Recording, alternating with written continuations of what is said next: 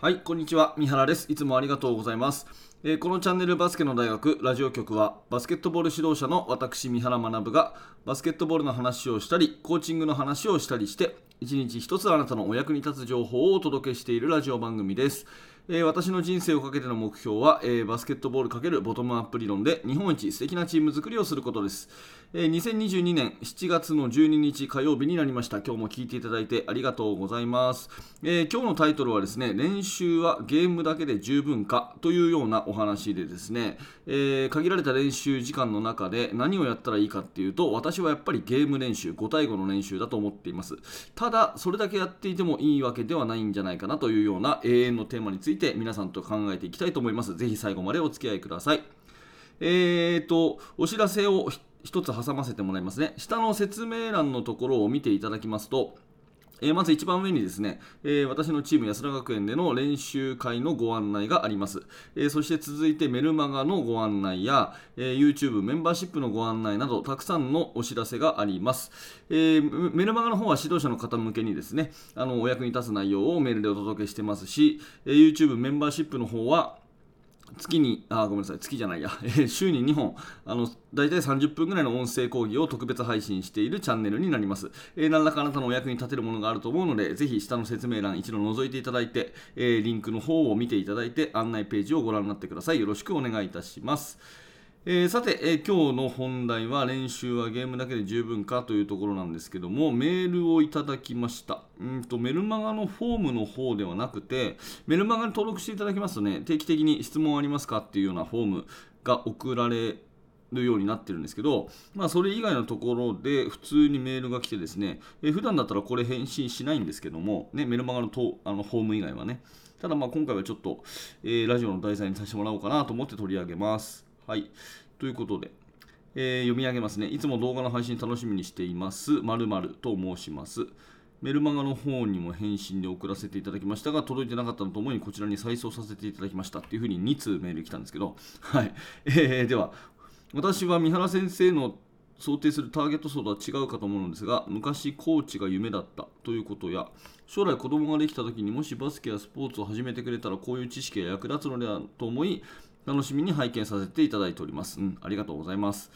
一つ三原先生ならどうお考えなさるかを参考にしたく連絡しました。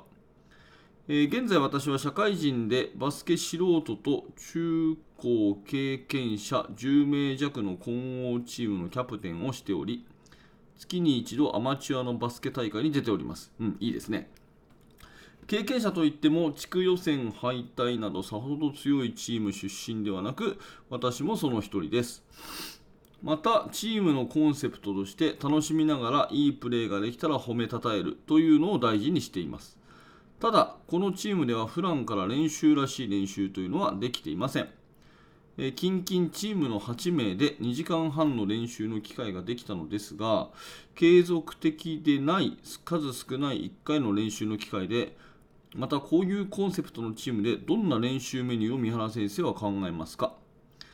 チームの課題に合わせるシュート練習、基礎などいろいろ考え方はいろいろだと思いますが、継続練習が大事なスポーツだからこそ手広くやらせたりすることや、シュート練習なども効果的ではないなどと考えてしまいます。素人ができる範囲で個人の長所を伸ばす練習に絞るのか、チームみんなでできることが良いのかなど、ぜひ考えをお聞きしたいです。長文失礼しました。どうぞよろしくお願いいたしますということで、はい、ご質問ありがとうございますね。いろいろなことを書いていただいたんですが、社会人で練習が何やったらいいか悩んでるっていうことですよね、要はね。私はこれを読んで即答したのは、ゲームやればいいんじゃないのって思ったんですね。月に1回アマチュアの大会に出てて、で、時々練習ができるってことですよね。もうこれはもうゲームしかないんじゃないのっていうふうに思うんですよ。ちょっとね、これ多分お聞きになってる方は、ミニバス、中学、高校というところの育成年代の指導者が多いと思うので、その前提で話をさせていただきますけど、ある意味で私はね、ゲームほど上手くなるものはないと思ってるんですね。うん、なぜならば5対5のその、大会試合の中でパフォーマンスを上げることが練習の目的であるとすれば、ゲームというものそのものをやっぱりやった経験が少ないと絶対力を発揮できないと思うんですよね。で、私もその若い頃はですね、結構こう積み上げ式っていうかね、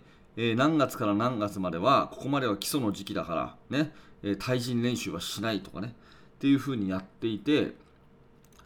うん、でそれで、細かい練習やって、はい、今日はおしまいっていう風にやっててですね、ずっと5対5をさせないそういう時期もあったんですね。ただそれだとなんていうかこううまくはなるんだけれども力の発揮の仕方がよくわからないっていうそういうチームになった覚えがあります。要はゲームに慣れてないってことですね。うん、まあ簡単な話、その中学からバスケットを始めましたっていう子に対して、基礎練習は当然大事なんだけれども、少しねゲーム的要素を入れていかないと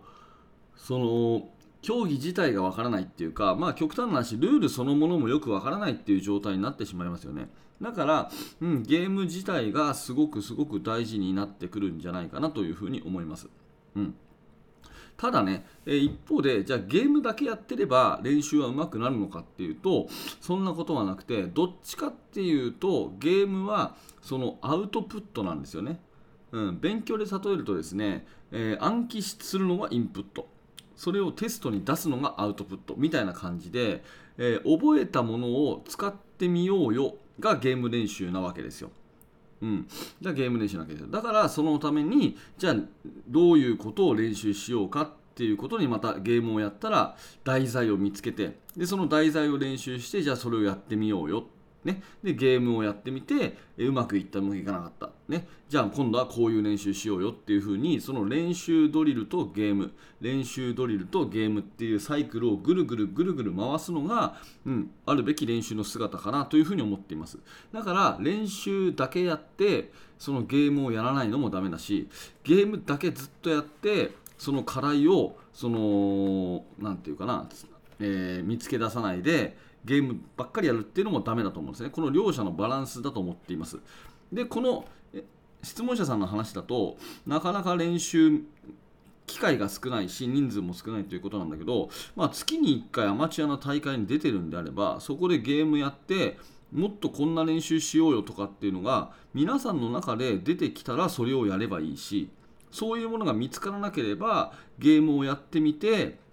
2時間半もね、8人で2時間半も練習できるんですから、ウォーミングアップをやってゲームをやってみますと、ゲームをやってみて、で途中でですね、じゃあちょっとどうだったっていうミーティングをねした時に、もっとこういう練習した方がいいと、あそこのパスミスが多かった、例えばね、ディフェンスがきつく当たられた時にパスミスが多かったと、だからそこのところをちょっと練習しようよというようなことを切り取って練習して、また